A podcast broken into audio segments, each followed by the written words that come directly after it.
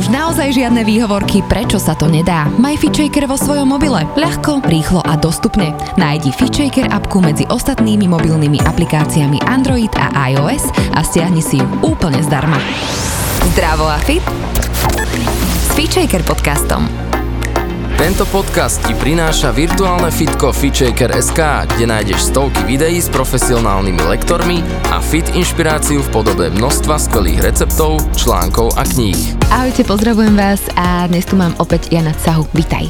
Ahoj, děkuji za pozvání. Veľmi rada. Dnes sa budeme rozprávať o silovom tréninku. Zásadní věc. Zásadná vec? Mm-hmm. Prečo? Každý z nás má, já bych řekl, každý z nás má právo na silový trénink, ale ideální definice bude, každý z nás by se mohl věnovat silovému tréninku, protože mm-hmm. máme svaly, máme nějakou opěrnou soustavu, která potřebuje být zatěžována mm-hmm. a evolučně jsme uspůsobeni na to, aby jsme dělali nějakou aktivitu. A myslím mm-hmm. si, že nám jako výrazně chybí v posledních letech a že trošku ta technologická revoluce nás posunula někam, kam úplně jsme nechtěli se dostat a přesně tady ty jako velký svalové struktury a ty velký svalové skupiny se přestávají adekvátně hýbat a že nám to prostě v tom genofondu, genofondu jako chybí. Mm-hmm. Jo.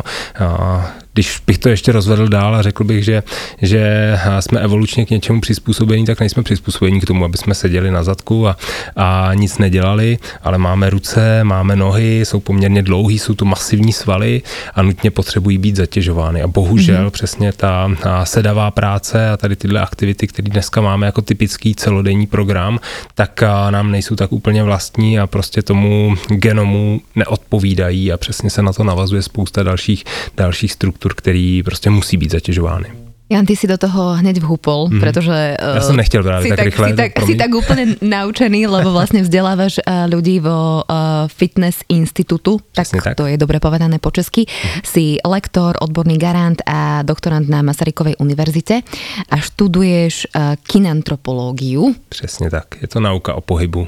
Mm-hmm. A kinezis pohyb, antropos člověk, nauka, nauka o pohybu člověka, takže přesně ten obor, který si teďka naznačila v té první otázce a zabýváme se nejenom, řekl bych, tou vytrvalostní aktivitou, všema aktivitama, běžným pohybem člověka, ale taktéž i tím silovým sportem, respektive tím silovým výkonem. Takže... Ale keď teraz hovoríš o tom pohybe, tak ja by som mm-hmm. mohla povedať, že však akýkoľvek pohyb je v poriadku a je dobrý a je fajn, že ho robíme, ale čím je špecifický práve ten silový tréning? Alebo ako si ho mám predstaviť, že musia tam byť závažia, nemusia, že kedy viem klasifikovať, že toto je silový trénink? Mm-hmm.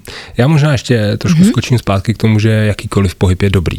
Určitě mm-hmm. jo, mhm. protože spousta lidí si přesně představí pod nějakýma doporučeníma, který běží a jsou tady a vztahují se právě na silový trénink a na ten aerobní v určitý časový dotaci, že tohle je přesně to, co bych měl dělat. Ale bohužel nám chybí ten přirozený pohyb, přesně to, co nás baví, to, co nám vyplňuje ten den, protože, jak říkám, častokrát trávíme ten den v nějaký pozici, ať už ve stoje, v sedě, v čemkoliv dalším a nehýbeme se u toho, takže nám chybí ten přirozený pohyb na který se pak navazují tady tyhle specifické části, právě toho, že existuje něco jako silový výkon, něco jako ten aerobní výkon, co jsou takový ty, řekněme, dvě základní hlediska, na který se dívají veškeré doporučení, na který se dívá Světová zdravotnická organizace a taktéž odsaď plyne nějaká definice toho, toho silového tréninku. Takže zpátky teďka už teda k té otázce toho silového tréninku, co to vlastně je. Jo.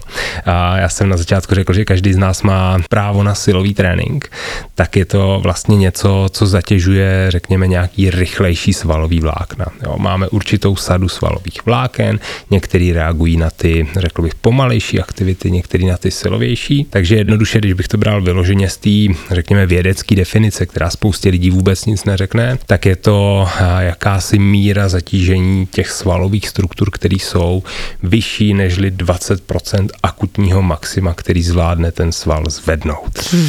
Složitá definice, ale řeknu to po, či, po česky. Po slovensky Po, sloven, no, po slovensky radši ne.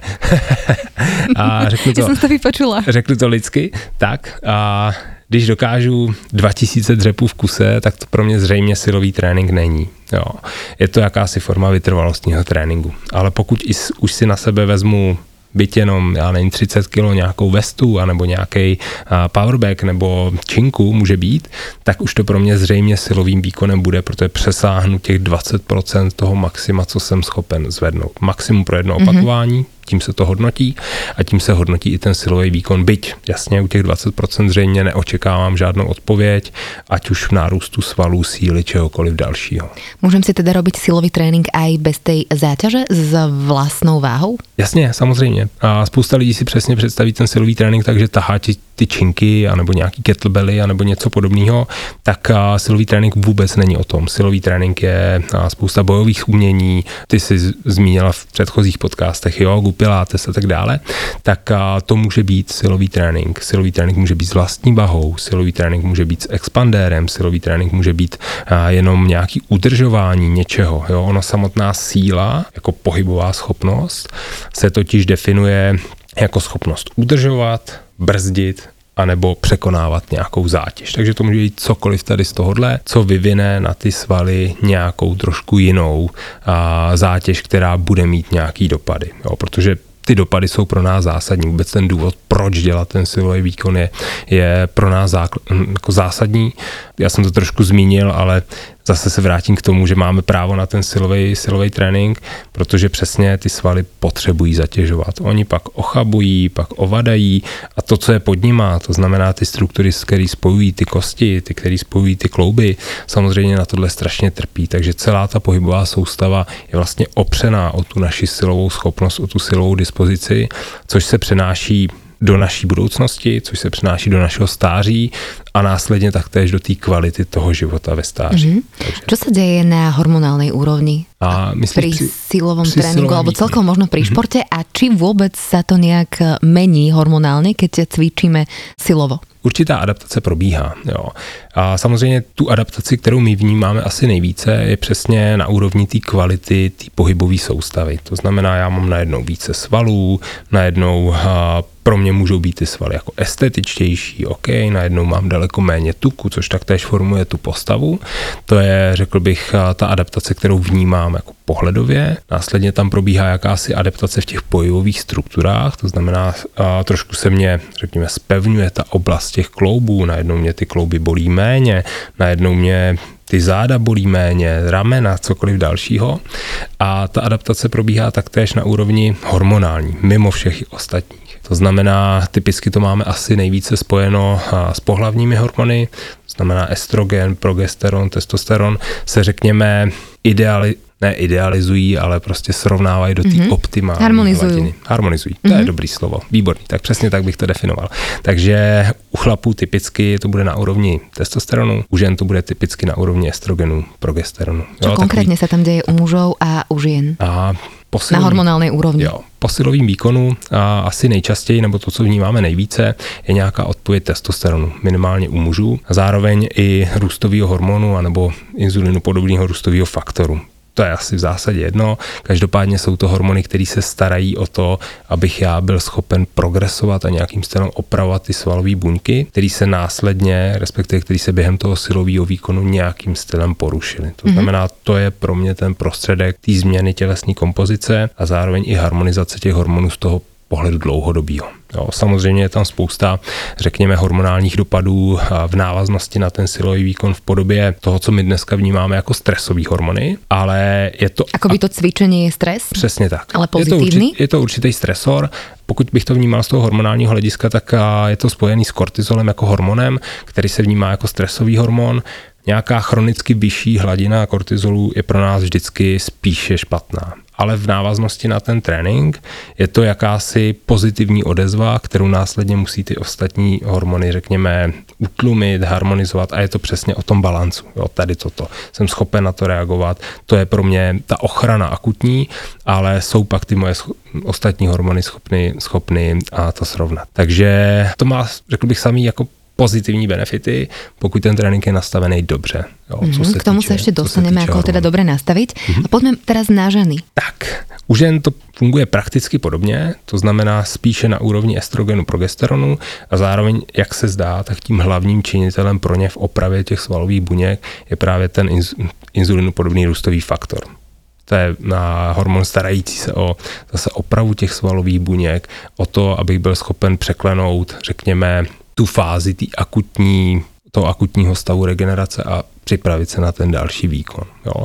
To jsou pro mě a, ty nejzásadnější hormony z pohledu toho tréninku nebo nějaký akutní odpovědi. Samozřejmě tam probíhá to stejný, řekněme, na úrovni kortizolu a tak dále.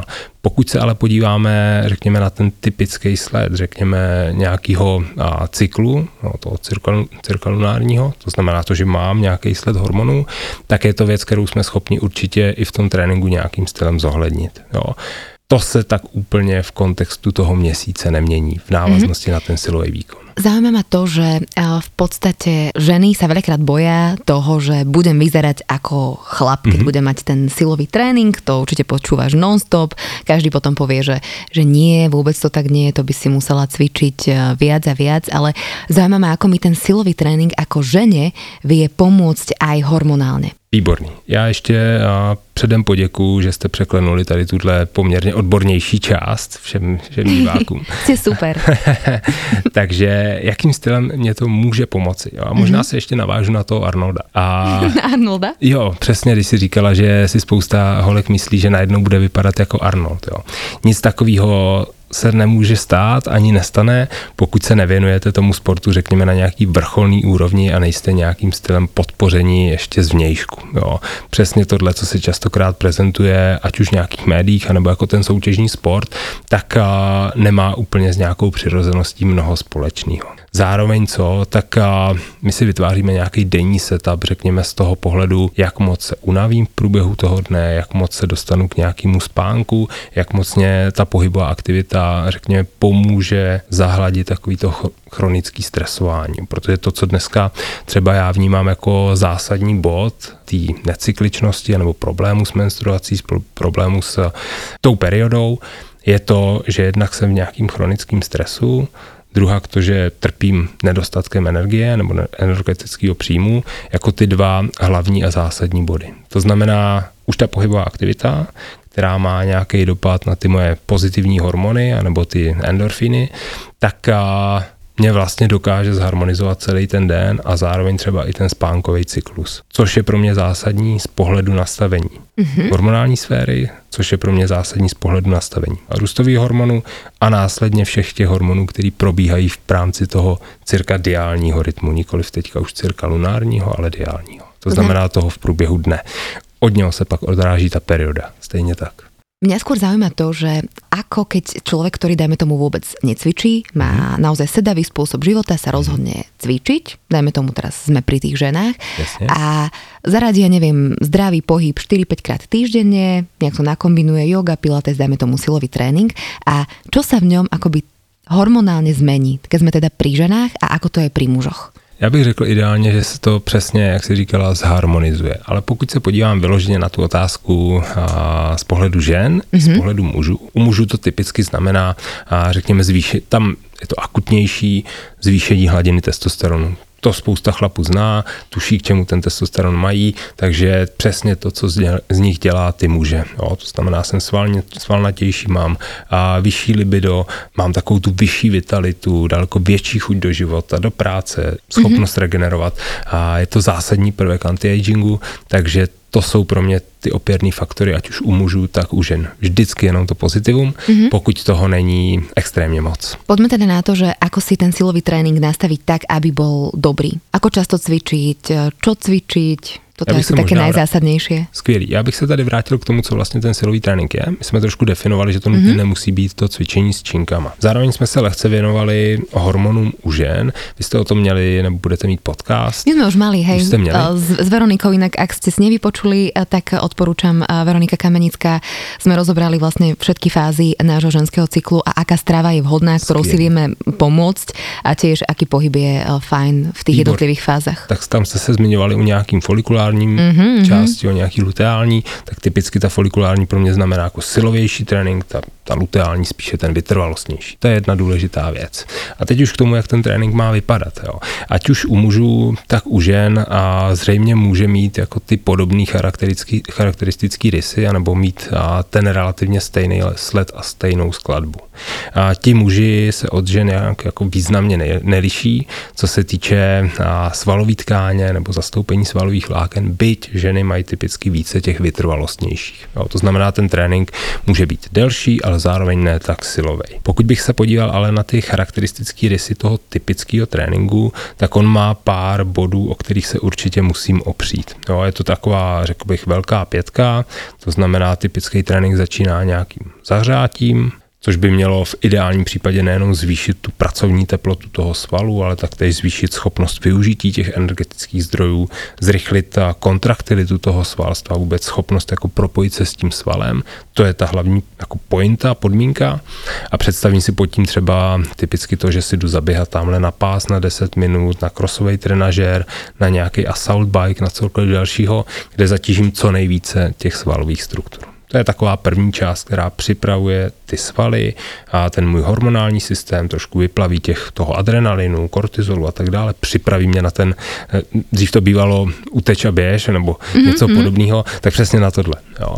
Na to se navazuje a nějaká příprava kloubů typicky a rozsahu pohybu. To znamená nejenom ty svoje svaly musím připravit, ale taktéž ty kloubní plochy. To znamená prohřát ty klouby, připravit ten rozsah a máme tady takovou, řekl bych, velkou trojku, nebo takový tři typické termíny, znamená mobilizace kloubních ploch, což jsou různý kruhovitý pohyby v těch základních nosných kloubech, mobilita specifická, to znamená rozvolňuji třeba hrudní páteř, kyčle, vy to máte jako čelní kloub. Bedrové klouby. Bedrové mm-hmm. kluby, aha, to je ono. A rozvolňuji tady toto a pak na to mám navázanou určitou formu stretchingu. V dnešní podobě už se nevyužívá vlastně v tom tradičním fitnessu žádná jiná podoba nežli klasický dynamický stretching. Mm-hmm. Nic jiného, všem ostatním stretchingům už odzvonilo z našeho pohledu, takže tohle je fáze, která připravuje ty kloubní plochy. Mám zahřátý svaly, teď připravím ty klouby.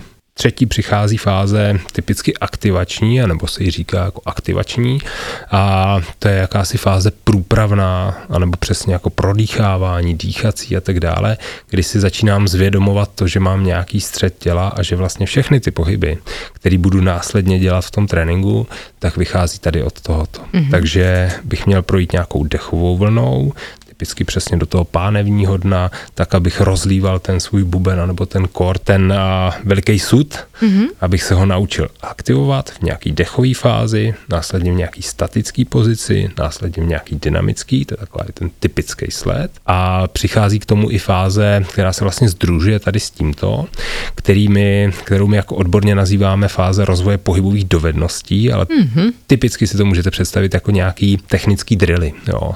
To znamená, učím naučím se nějakou techniku, dřep, mrtvý tah, klik, cokoliv dalšího, jako cvik, která je pro mě nová, je pro mě náročná a já potřebuju to, aby ten můj nervový systém nebo ta nervová soustava byla nachystaná na to přijímat nějakou informaci. To znamená, přichází to ještě předtím, než se vůbec nějakým stylem unavím extrémně.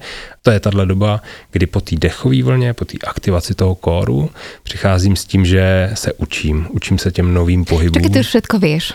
Ešte jednou. Čo keď ty už všetko vieš? A, a že furt... ako pracuje potom tvoj mozog, alebo ako, aké, aké výzvy si dávaš potom no. v rámci toho silového tréninku? Furt mám co zlepšovat. Uh-huh. No. Mám pocit, že a, nikdy nenarazíš na tu fázi, kdy jako všechno technicky umíš dokonale. Jasně, my jsme schopni zase z vědy pojmenovat. Jo? Jmenuje se tvořivá asociace, to znamená každý ten člověk, který už je, který už je na této elitní úrovni, tak dokáže řekněme, modifikovat ty pohyby tak, aby mu více vyhovovaly. Ale typicky u všech sportů se i tady dělají různý technické drily řekněme takového klidně i setupu do těch, do té hlavní části tréninku. Jo. Mm-hmm. Takže to se řeší tady, typicky se tam řeší i různý disbalance, řekněme takový ty body, které by se zbytečně prohlubovaly tou těžkou hlavní částí toho tréninku. Mm-hmm. Jo. Proč tady tohle zmiňuji, tyhle tři hlavní body?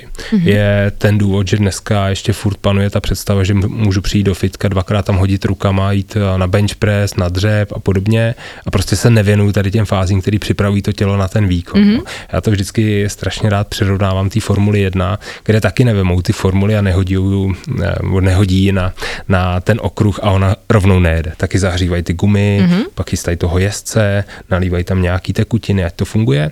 A my máme furt tu představu, že tohle vůbec nemusím dělat, že pokud nemám čas, tak to můžu jako skipnout nebo jako přejít. Čo keď, to prejdem, čo keď to skipnem? A je to pro mě zásadní příprava té svaloviny. Jo. Významně se tím sníží ten výkon. My se tady bavíme o nějakým silovým tréninku a ten silový trénink prostě má tu pointu v té síle. To znamená, významně se snižují ty silové dispozice, schopnost rychlosti kontraktility toho svalstva, stažení toho svalstva a zároveň a i ten výsledek. Jo. Takže já jdu dělat silový trénink a v podstatě omezím ty fáze, které mě umožní dělat ten silový trénink kvalitně. Mm-hmm. Zároveň je to ta významná prevence toho zranění. Takže tyhle tři fáze. No a pak se na to navazuje ta fáze hlavní, ve které typicky dělám to, co já vnímám jako ten silový trénink. To znamená, tam jsou ty cviky, pokud bych měl dát, a většinou po mně chce někdo nějaký návod toho, jak to má vypadat, tak pokud bych měl dát takový jako unifikovaný návod, tak typicky u začínajících sportovců se většinou vybírá jeden cvik na party, respektive jeden cvik na tu velkou svalovou skupinu, jejich 6, 7, 8 v té hlavní tréninkové jednotce, tak, abych zatížil celé tělo. Jedním z těch základních principů je právě zatížení celého toho těla, protože přesně to tělo funguje jako ten komplex. Je potřeba, aby si ty svaly zatížily, takže byť u dívek to častokrát směřuje to k tomu, že já teda zatěžuju víc ten zadek a ty stehna a zase u chlapů k tomu, že víc zatěžuju ten hrudník a ty, ty paže. Ano, to potom tak vyzerá, že jo. linké nožičky jako přesně, pavuk přesně. a hruď Tak hruď. bych měl myslet na to, že mám celé tělo jo, a ano. že potřeba to celé tělo zatěžovat. Tak, no a to je čtvrtá fáze a pátá fáze toho tréninku je typicky nějaký cool down, byť se na něm ještě nejsme schopni jako z vědeckého pohledu úplně shodnout, tak je to jakýsi opuštění toho fitka, nějaká aktivní regenerace, možná v podobě nějakého lehkého pásu. Toto ma zaujíma, lebo kedy si panoval taký názor, že okamžite by si si mal dať stretching, teda mm-hmm. Potom som počula pred pár rokmi taký názor, že nie až 20 minút po silovom tréninku.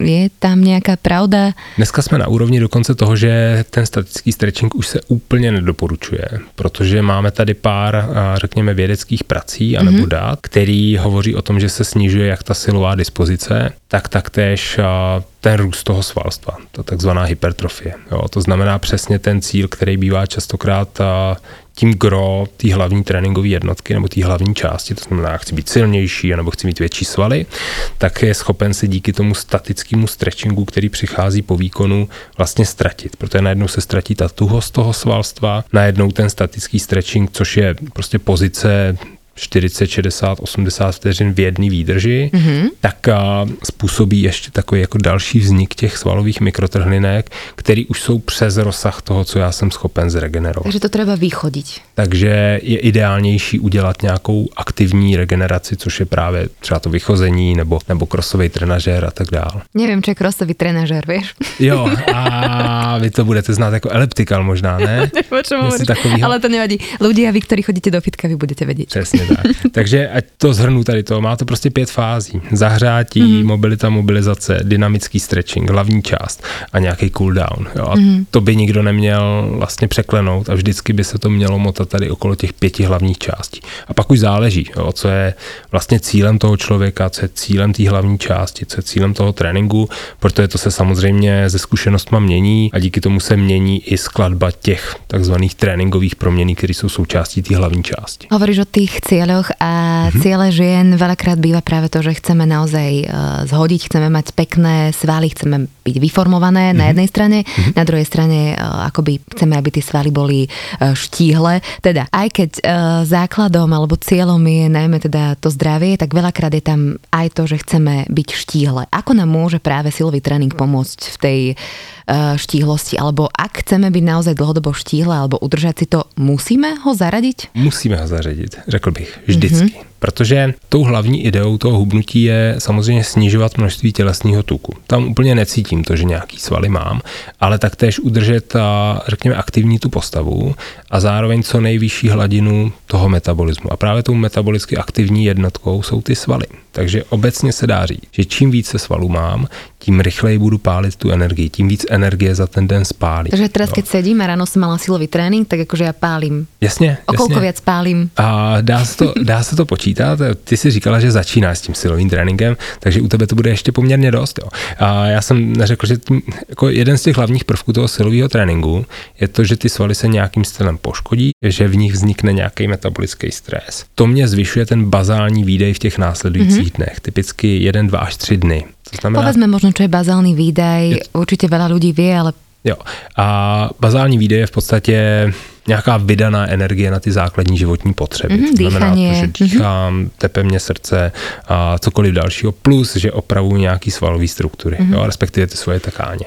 Takže díky tomu se zvyšuje ten bazální výdej. A může to být až o 20%, což je zásadní. A je to v podstatě hodnota, která podle toho, jaká je náročnost toho tréninku samozřejmě. Chce sa mi tancovať pri tejto informácii, dobre. Výborný, takže teďka pálíš jako významně více energie, než Mhm. kdyby spálila třeba včera, kdybys nebyla po silovém výkonu. Jo. V těch, řekněme, standardních bazálních podmínkách, protože najednou ty svaly se více opravují, najednou se potřebují jako z něčeho opravovat a přichází tam ta energie a skládají se tam ty stavební jednotky, takže v mnoha ohledech je to strašně zásadní. My jsme zmínili ty hormony, to je jedna z důležitých Mhm. věcí a druhá z těch důležitých věcí je to, že prostě ty svaly vytváří ten metabolický podklad pro to, abych já byl schopen spalovat více energie. Vedia na druhej strane napríklad, keď má niekto problém s chrbtom, tak sa potrebuje posilniť práve to chrbtové svalstvo, aby tie svaly prebrali tú funkciu možno tej chrbtice. Přesně, to je ten druhý zásadní dopad, který jsem zmiňoval vlastně v kontextu té pohybové soustavy, mm-hmm. že máme ty svaly, které jsou v nějaké rovnováze, ta rovnováha drží postavení těch kloubů a díky tomu, že ty klouby jsou postaveny v té ideální rovině, tak nás nebolí. Mm-hmm. Což je důležitý nejenom z pohledu,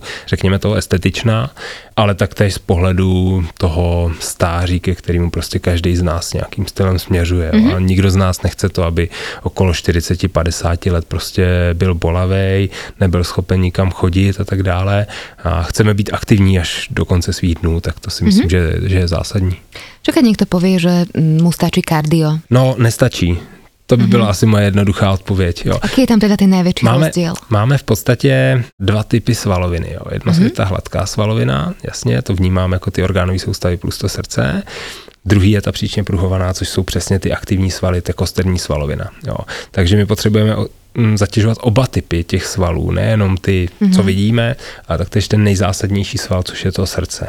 Takže byť se může zdát, že máme jenom ten vytrvalostní pohyb, nebo můžeme potřebovat jenom ten vytrvalostní pohyb pro to, abych spaloval, tak a, já potřebuju ty svaly prostě aktivní, potřebuju mít tu soustavu na to, abych byl schopen vytvářet tu hodnotu toho metabolismu, ale zároveň tuším, že na ty svaly se navazuje i ten hormonální systém a tak dále. Potřebuju prostě tady tuhle souhru. Jo. Mm-hmm. A zase ono to může znít jako strašně jednoduchý a doporučení. Jo. My máme nějakou pevně řekněme, danou nebo nějaký pevně daný doporučení od VHO, Světové zdravotnické organizace, která tvrdí, měli byste za týden dělat alespoň dvě silové jednotky mm-hmm. a k tomu aspoň 150 až 300 minut aerobních aktivit. Proto, abyste byli výkonní kardiovaskulárně, ale taktéž proto, abyste byli silní, protože přesně tohle je ta prevence toho anti-agingu nebo prevence toho stárnutí nebo kvalit, nebo vyšší kvality života a ve stáří a přesně to, co je nám, to, co nám dneska chybí. Jo, to je takový ten návrat do té minulosti, kdy jasně pro nás bylo typický dělat silný nebo těžký, řekněme, práce, manuální práce, který nám dneska významně chybí a proto se tam doporučuje ta silová jednotka, respektive ten silový trénink, protože nám prostě vymizely ty manuální práce, ty těžké práce, a který vytvářely tu opěrnou soustavu. Čo strava, ktorou vieme teda podporiť uh, silový tréning? Každý povie proteíny a, a neviem čo. Poďme si to možno trošku rozobrať, že čo je nutné, čo nie je nutné. Si zástanca nejakých proteínových nápojov alebo takýchto vecí? Úplně nebudeme asi mluvit o proteinech, Dobré. ale vezmeme je z trošku toho našeho pohledu, to znamená z bílkovin, protože s proteinem, přesně s tím názvem, si spousta lidí a spojí nějaký proteinový šejky, proteinové přípravky a tak dále, které jsou trošku spojený jako by s tím vizuálem toho fitnessu nebo silového tréninku. Takže jasný, pokud se bavíme o silovém tréninku, tak se bohužel musíme bavit, anebo bohu dík, o trošku vyšší konzumaci bílkovin. Přeci jen namáháme ty svaly, ty svaly se nějakým stylem porušují a musí se mít a, z čeho opravit. Tím pádem ten podklad pro tu opravu vytváří ta bílkovina, která nám přináší ty stavební kameny tak, aby se ten sval opravil. Zároveň on se ale neopraví jenom z té bílkoviny, on k tomu potřebuje ještě nějakou energii. To znamená, typicky je to spojený nejenom, řekněme, s vyšším konzumem té energie, ale taktéž s vyšším konzumem těch bílkovin. To jsou dvě základní jednotky, které na sebe nasedají plus samozřejmě všechno to ostatní. To znamená, já tam musím zajistit jakýsi idealizovaný trojpoměr živin, musím zajistit tu energii, která jde do toho svalu a poskytne mě ten podklad pro ten silový výkon, což jsou právě ty komplexní sacharidy, takový to všechno, co znám jako rýži, těstoviny, pečivo a tak dále. Zároveň musím poskytnout dostatečně, řekl bych, kvalitní tu potravinu, proto abych byl schopen tam zajistit přívod těch mikroživin, to znamená vitamínů, minerálních látek, který se podílí na tom metabolismu, který se podílí na té tvorbě těch hormonů, který se podílí na té, řekněme, harmonizaci toho vnitřního prostředí. Toto je to všetko v globále, ale keď to zoberiem, že dáme tomu po cvičení, mm-hmm. někdo povie, že do pol hodiny by si si mal dať toto a toto. Platí to vůbec? A nemusí to úplně platit. No. Platí, jako co platí, je to, že tady byly ty základní prvky ty výživy. Jo. Mm-hmm. Toho bych se měl držet v kontextu celého dne. Pokud už uh, směřuju jasně k nějakému, řekněme, výkonnostnějšímu sportu, tak ano, je, pro, mě, je pro mě důležitý řešit nějaký časování. Pokud nikoliv, tu si zacvičit dvakrát, třikrát za týden, tak nemusím řešit nějakou extrémně specializovanou sportovní výživu. Uvědomím si pár těch základních bodů, od kterých se odrazím, že jasně dělám silový trénink, jasný, potřebuji na to nějakou energii, potřebuji na to nějaký bílkoviny, nějaký kvalitní živiny. Ono už je to s tím tak trošku spojený, že jo, většina z nás nechodí jenom cvičit a k tomu vlastně se stravuje špatně, ale už trošku řeší i tady tohle, ale není to potřeba asi u těch dvou, tří tréninkových jednotek za týden nějak extrémně řešit. Jo, mm-hmm. tak pro každého z nás asi je jednoduchý část těch kvalitních bílkovin prostě nahradit tím proteinovým přípravkem, který si namíchám v posilovně nebo kdekoliv jinde. Je to, řekl bych, zjednodušující volba, ale nemusí to vůbec stát na Mm-hmm. Jako nemusí to vůbec stát vedle toho, anebo nad tím, není to vůbec žádná nutnost. Jo, je pro mě důležitý zhruba hodinu až dvě před výkonem přijmout nějakou bílkovinu, zhruba hodinu až dvě po výkonu přijmout nějakou bílkovinu, tak aby ty svaly se ochránily a zároveň i opravily, ale není potřeba to asi jako extrémně řešit tím, že budu čtyřikrát denně přijímat nějaký proteinový přípravek. To mhm. vůbec. Mm-hmm. A tými proteínovými prípravkami asi celkovo tak nějak opatrně nie? Jo, Či? uměrně těm pohybovým aktivitám. Mm-hmm. Čím více těch silových tréninků za týden mám, tím zřejmě více budu směřovat tady do téhle sféry, ale už zase počítám s tím, že jsem zřejmě nějaký, nějaký výkonnostní sportovec. Jo. Ono obecně, já jsem zmínil uh, takovou tu standardizovanou tréninkovou jednotku s nějakým full body zatížením, jak se tomu tak jako ideálně říká, to znamená jedna partie, jeden cvik, což stejně nesměřuje k více jak dvěma až třem tréninkovým jednotkám za týden. Jo. Takže pokud mám tady toto, nemusím zbytečně se prolejvat proteinem a na druhou stranu bych furt měl mít to uvědomění toho, že ty svaly se musí z něčeho vytvořit. Jo. Takže pokud pro mě je ten protein ta cesta, tak asi proč ne? Jo. Mm-hmm. To záleží, to si asi každý z nás trošku vybere. Stane sa aj to, alebo mne napríklad jedna výživová špecialistka upozornila na to, že ak by si toľko to, dajme tomu, zhodila, tak mm-hmm. už by si ako keby chudla zo svalov pri tejto váhe. Čo to vlastne znamená akoby chudnúť zo svalov a kedy sa to deje už? Zřejmě se to bude dít při řekl bych, špatným energetickým nastavením. Mm-hmm. To naše tělo má určitý možnosti v tom, kam dokáže spalovat ten tuk, do jakého procenta tělesného tuku a zároveň jakou rychlostí. Jo. To znamená samozřejmě pro 150 kilového člověka, který má 50% tuku, je poměrně snadný za týden schodit třeba kilo až dvě tý tukový tkáně. Mm-hmm. Pro člověka, který má 60-70 kilo nebo 50-60, záleží na výšce, zároveň už má nějaký 20% tělesného tuku nebo 25-30, mm-hmm. to záleží, tak je řekněme přirozenou hladinou anebo takovým maximem schození tuku za týden zhruba půl kilo. Takhle je nastavená ta naše enzymatická výbava, ta hormonální výbava. Zřejmě ta rychlost nebude vyšší. Pokud bude vyšší, tak jsem zřejmě nastavil ten energetický příjem až moc nízko mm-hmm. a bude to pro mě znamenat nejenom to, že já spaluju tu tukovou tkáň, ale taktéž spaluju všechno to okolo. To znamená, vyprazňuje se mě ten svalový glykogen, s tím odchází nějaká tělesná voda, s tím odchází nějaká kostní hmota, zároveň mě odchází nějaký svalový bílkoviny. Jednoduše chřadnu ze všech těch struktur, protože to tělo prostě musí někde tu energii vzít. Mm-hmm. No a pokud ji nevezme z těch tuků, tak má tu možnost šáhnout po těch jiných tělesných tkáních. Takže je pro mě zásadní to energetické nastavení. To znamená, aj keď, dajme tomu, sú e, ženy, možno, že aj muži s nami vo výzve, jednoducho treba ísť na to pomaly. Přesně tak. Jak jsem zmínil, zhruba půl kilo týdně je takový maximum. Jo. Samozřejmě pro každého by mohlo být ještě z toho, řekněme, vědního pohledu zase skvělý něčím si to trekovat, sledovat to, já nevím, na nějakých bioimpedančních analýzách a tak dále. To by byla z mýho pohledu taková jako idealizovaná varianta, ale dost mě pomůže, dost mě pomůže ta osobní váha, tam mě řekne, OK, je to víc, je to méně. To, aby jsme nevyděsili ty diváky, tak v tom prvním týdnu zřejmě každý zažil nebo zažije nějaký rychlejší pád té hmotnosti, protože tam se přesně začnou vyprazňovat ty energetické zásoby z těch svalů a je na to naváž, navázaná troška vody, takže odtečou na jednou dvě, tři kila. Jo. Mm-hmm. Je to ale typický a pak se to zastaví a pak už to jde primárně z té tukové tkáně, pokud je to vhodně nastavený energetický deficit. Mm-hmm, takže keď se to zastaví, netreba panikáriť netřeba panikařit. Třeba se pohladkať. Přesně Je to tak. dobré, jdeme přesně tak. Naše mm-hmm. tělo se furt adaptuje a přesně pokud mu dáme nějaký podklad k tomu, aby se adaptovalo na ty nižší energetické hodnoty, tak tohle je prostě jedna z cest. Začne snižovat množství těch tělesných tkání, ale taktéž se zbaví těch nejrychleji dostupných energetických zdrojů, ze kterých prostě vyčerpá tu akutní potřebu a teď z toho slije ještě tu vodu. Mm-hmm. Jan, ďakujem ti veľmi pekne, tak uh, už som mala 5 silových tréninkov za sebou, Výborně. tak budem v tom pokračovať. Pokračuj vy samozrejme pokračujte tiež, ak máte chuť. Sme veľmi radi, že ste nás sledovali a majte sa pekne. Ahojte, toto bolo Jan Caha. Počúvali ste Feature podcast. Ja som Adriš Pronglová a teším sa na vás na budúce.